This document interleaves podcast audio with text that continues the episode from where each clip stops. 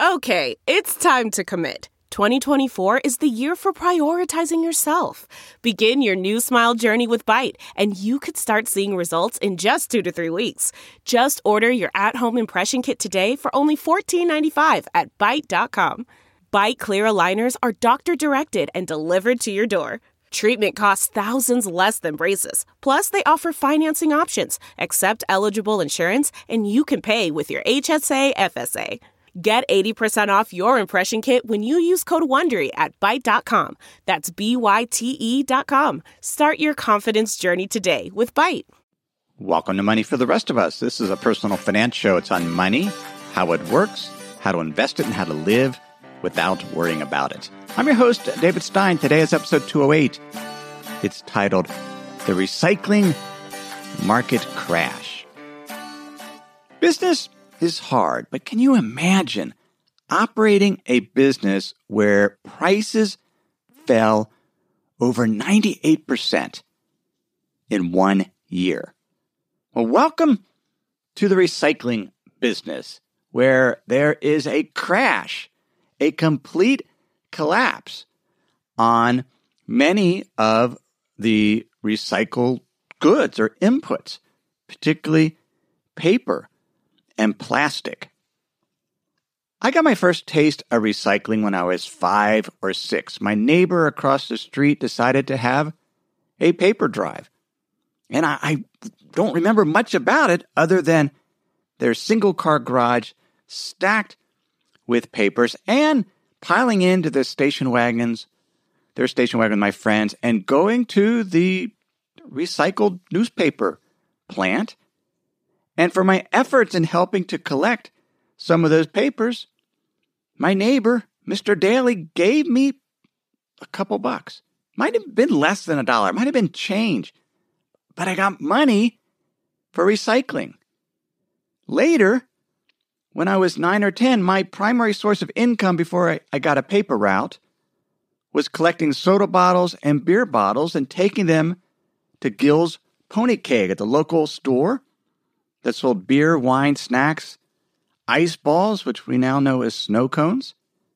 And he would give me money for these bottles that I would collect from the baseball field next to our house. This past April marked the 50th anniversary of the first curbside recycling program. It was in Madison, Wisconsin, and it was funded from a grant by the American Paper Institute to test collecting newspapers. That was in 1968. A decade later, more than 200 cities collected recyclables separately from garbage, mostly newspapers. I remember saving newspapers. You'd put them in a paper, brown paper grocery sack, and you sat, stuck them next to your garbage can, and they got recycled.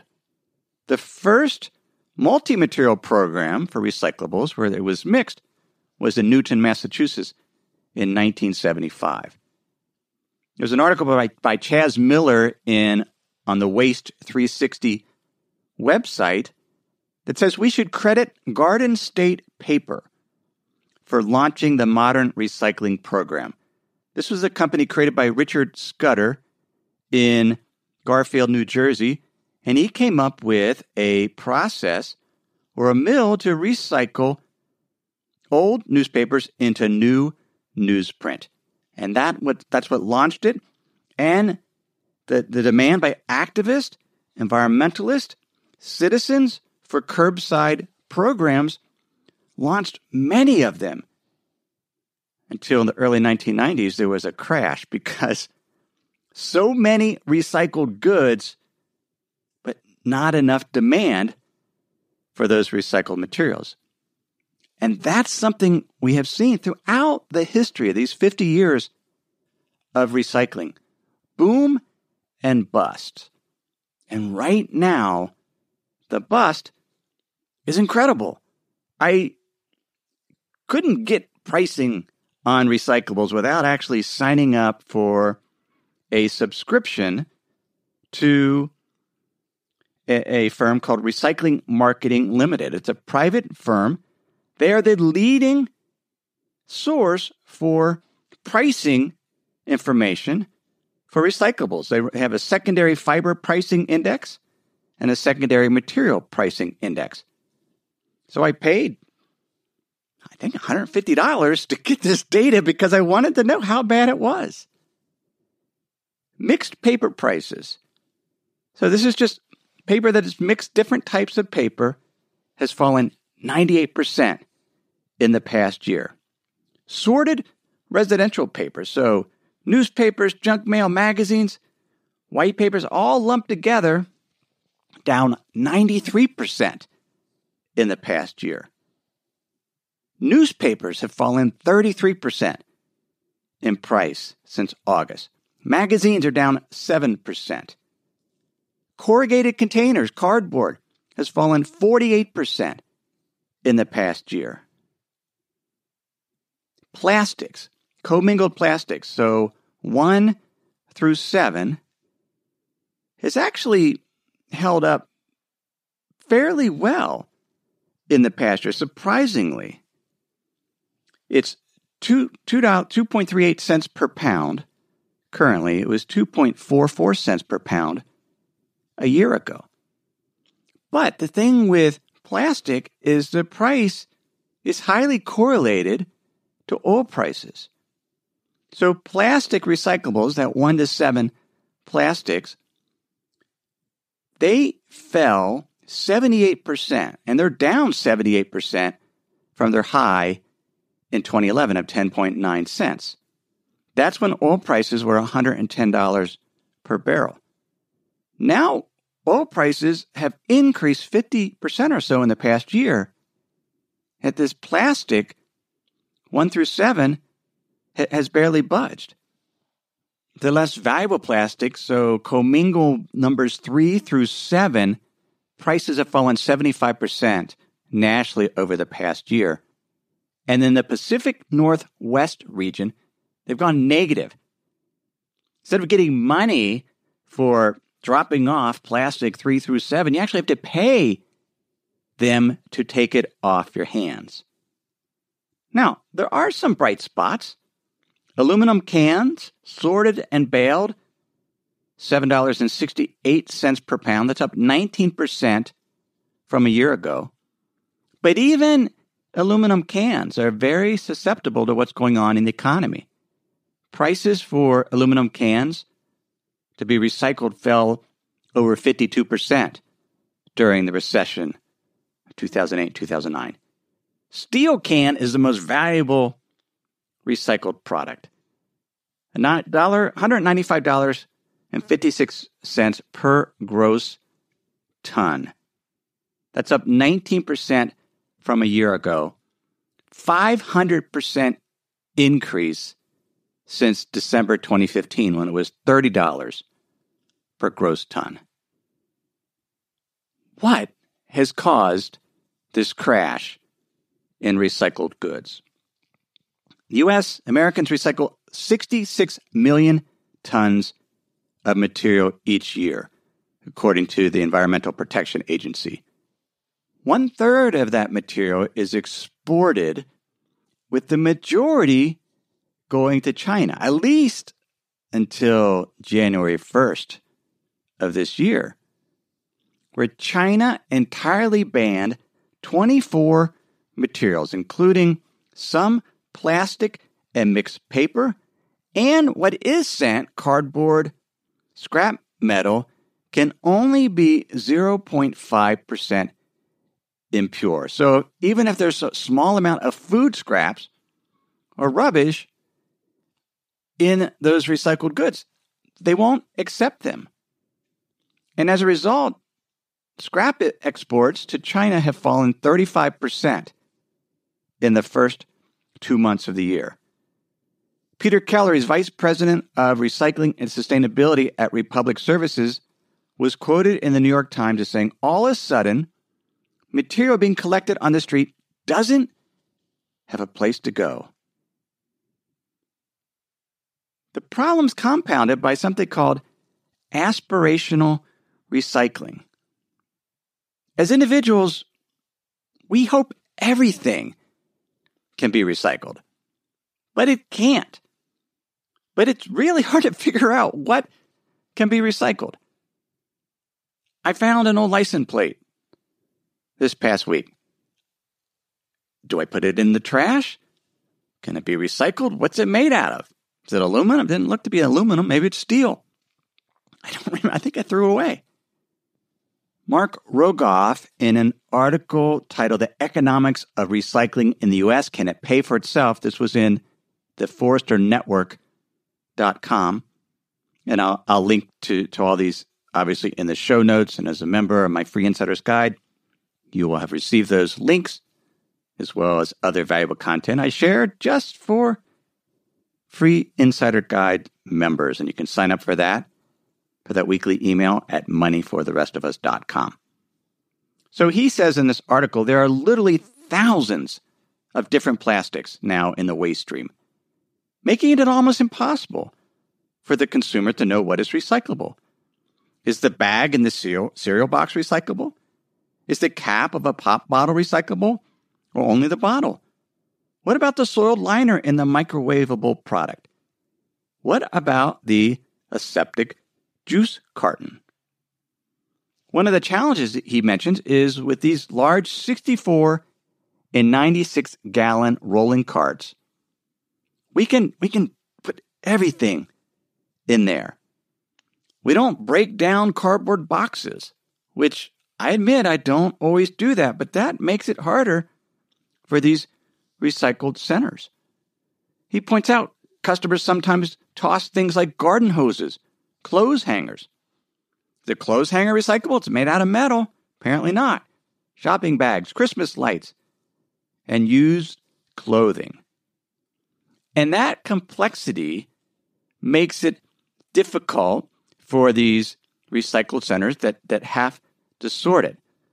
But here's the thing for many years, China was willing to accept the, these subpar goods.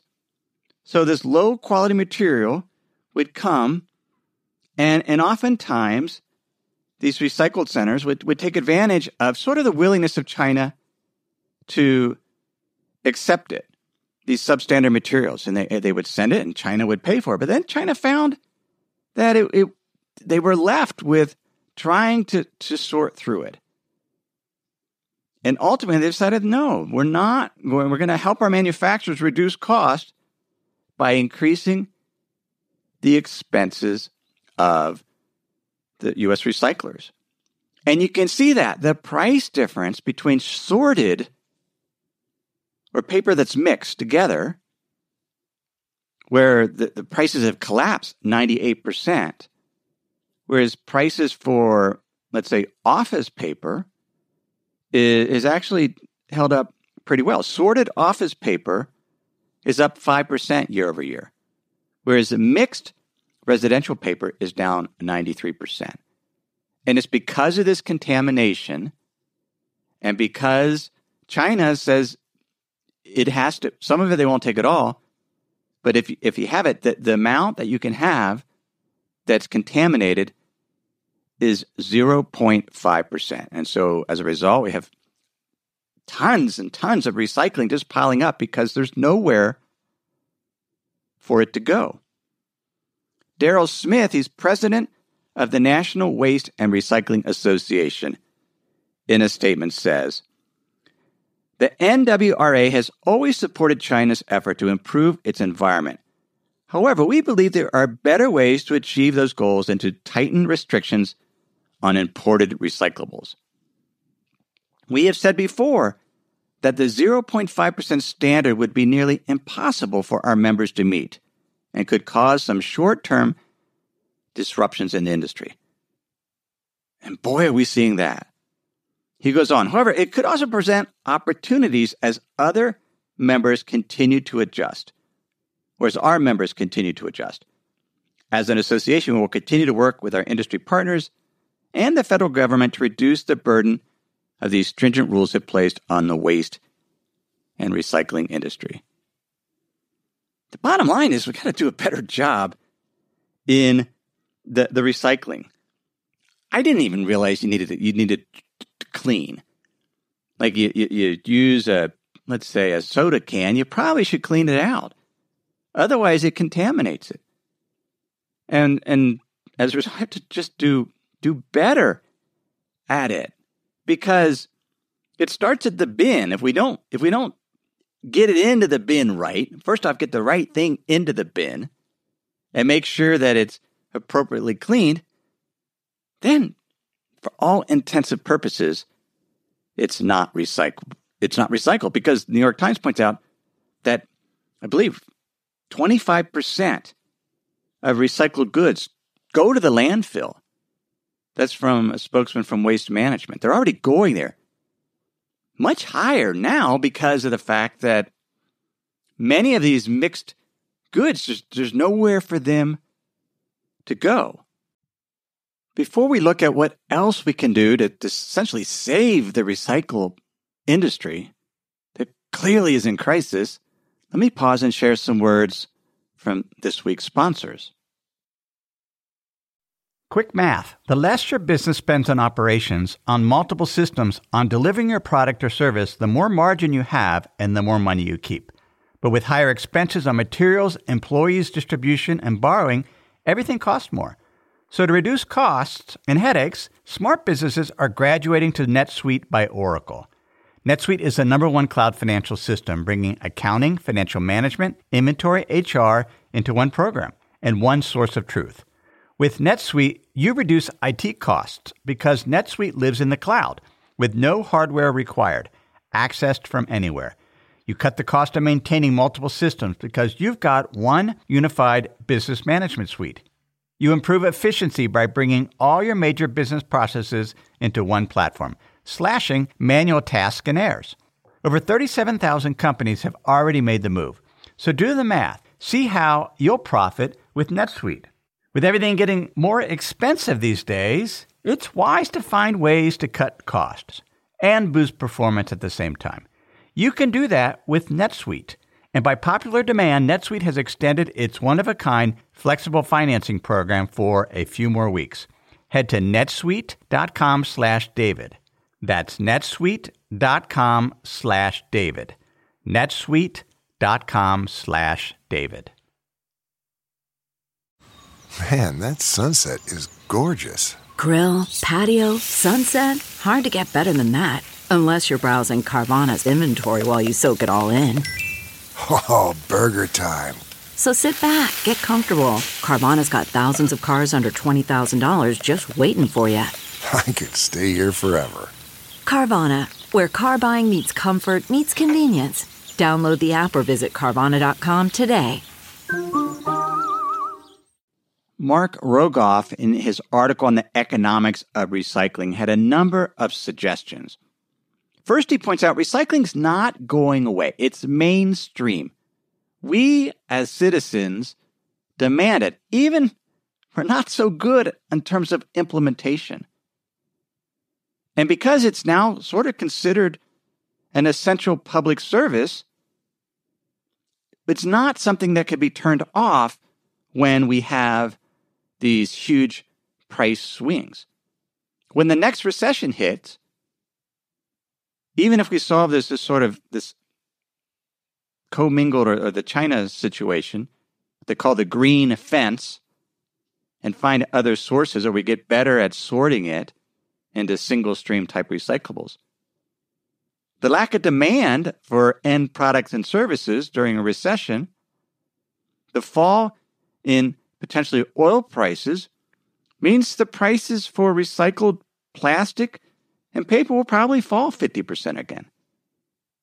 50%.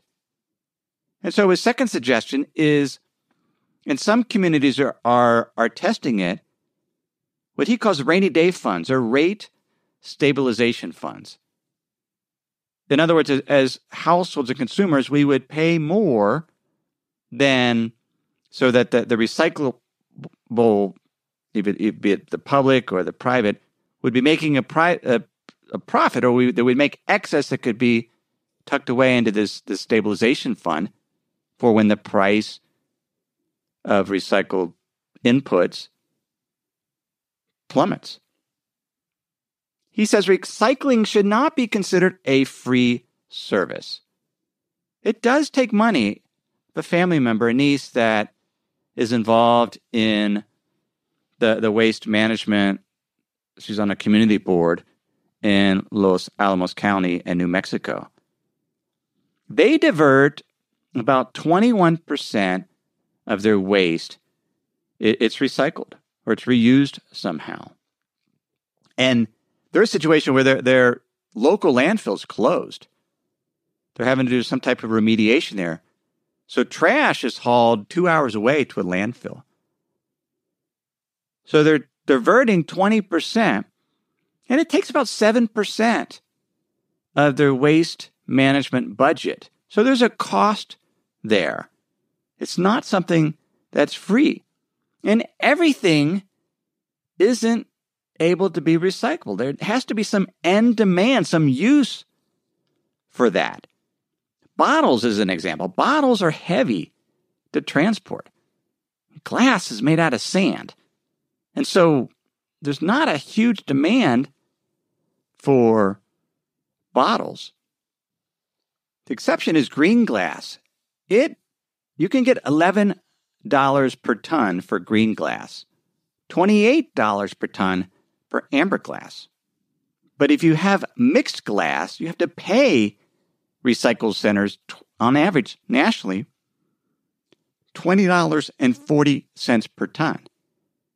Because so much of the labor is involved in separating it out, which is why if we can do a better job getting it separated and less contaminated, that's what's going to solve this crisis. Mark Rogoff's other suggestion are change, he says, change the when in doubt, recycle it philosophy. Consider bans of materials from recycling programs such as glass, plastic bags, and polystyrene. These contribute to contamination problems, poor commodity prices, and disproportionately increase the average cost of recycling. He says recycling starts in the bin or, or cart. Communities need to invest continuously in recycling education. And, and I'm an example of that. I'm lousy at figuring out what's recyclable. I need to do a better job because it's clear not everything can be recycled and it has to be cleaned.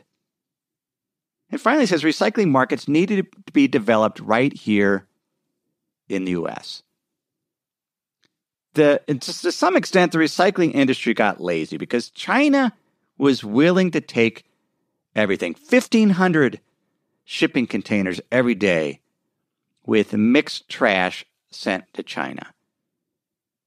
And they're just not taking it anymore. And so having recyclables here is important. That's why steel and aluminum, much of that is recycled here in the US.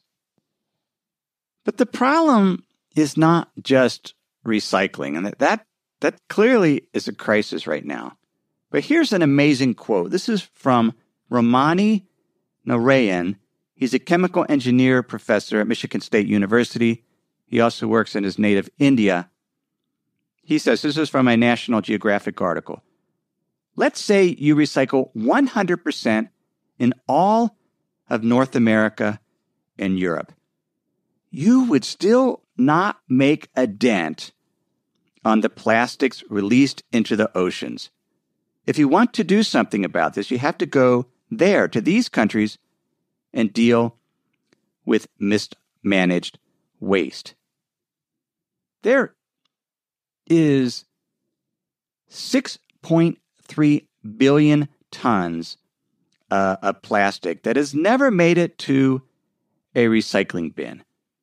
Since plastic was developed 60 or 70 years ago, there's been 9.2 billion tons made.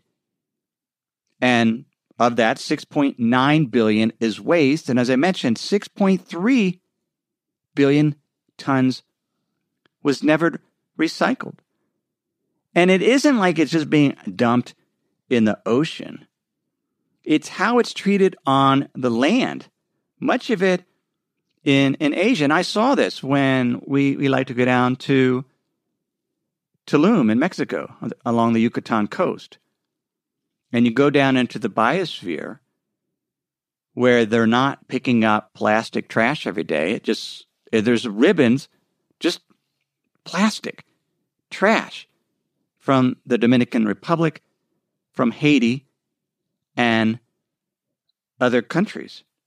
The problem in those countries is not lack of recycle, recycling, it's just just pure lack of trash management.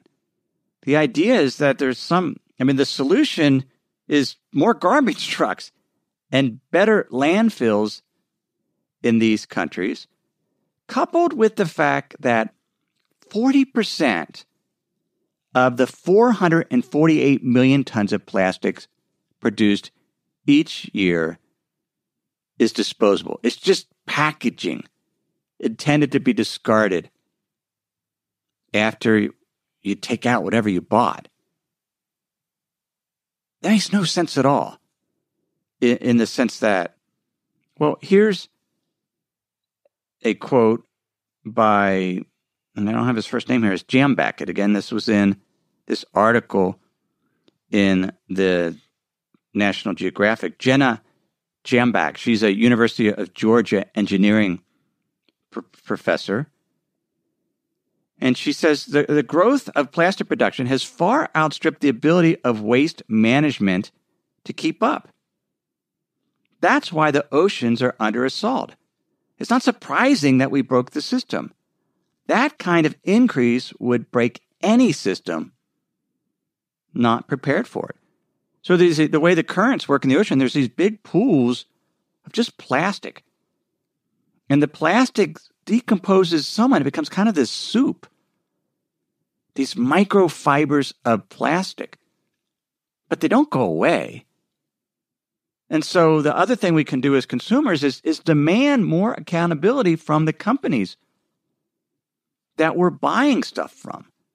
Coca Cola finally acknowledged that they make 128 billion plastic bottles a year. At least when I was taking collecting the the, the glass soda bottles that could be reused. And so it's sort of this life cycle of products to make sure and be more cognizant. Probably much smarter to buy, if you drink soda, to buy it in aluminum cans because the demand for that aluminum is much higher. Going to cost more because aluminum is more expensive, but at least there's some demand for the recycled good. So the bottom line is we're going to have to work harder. We're going to have to pay more for recycling. I know our local recycler just raised fees again. Now I understand why, because prices have plummeted. To do a better job when we re- recycle, but also I'm going to be more cognizant of the packaging. Plastic's great, but it's designed to last a very long time, and it does. So, why use it for single use containers? That's episode 208. Show notes, as I mentioned, are at moneyfortherestofus.com. Everything I've shared with you in this episode has been for general education. I've not considered your specific risk situation. I'm not provided any type of investment advice. Simply general education on money, investing, and the economy. Have a great week.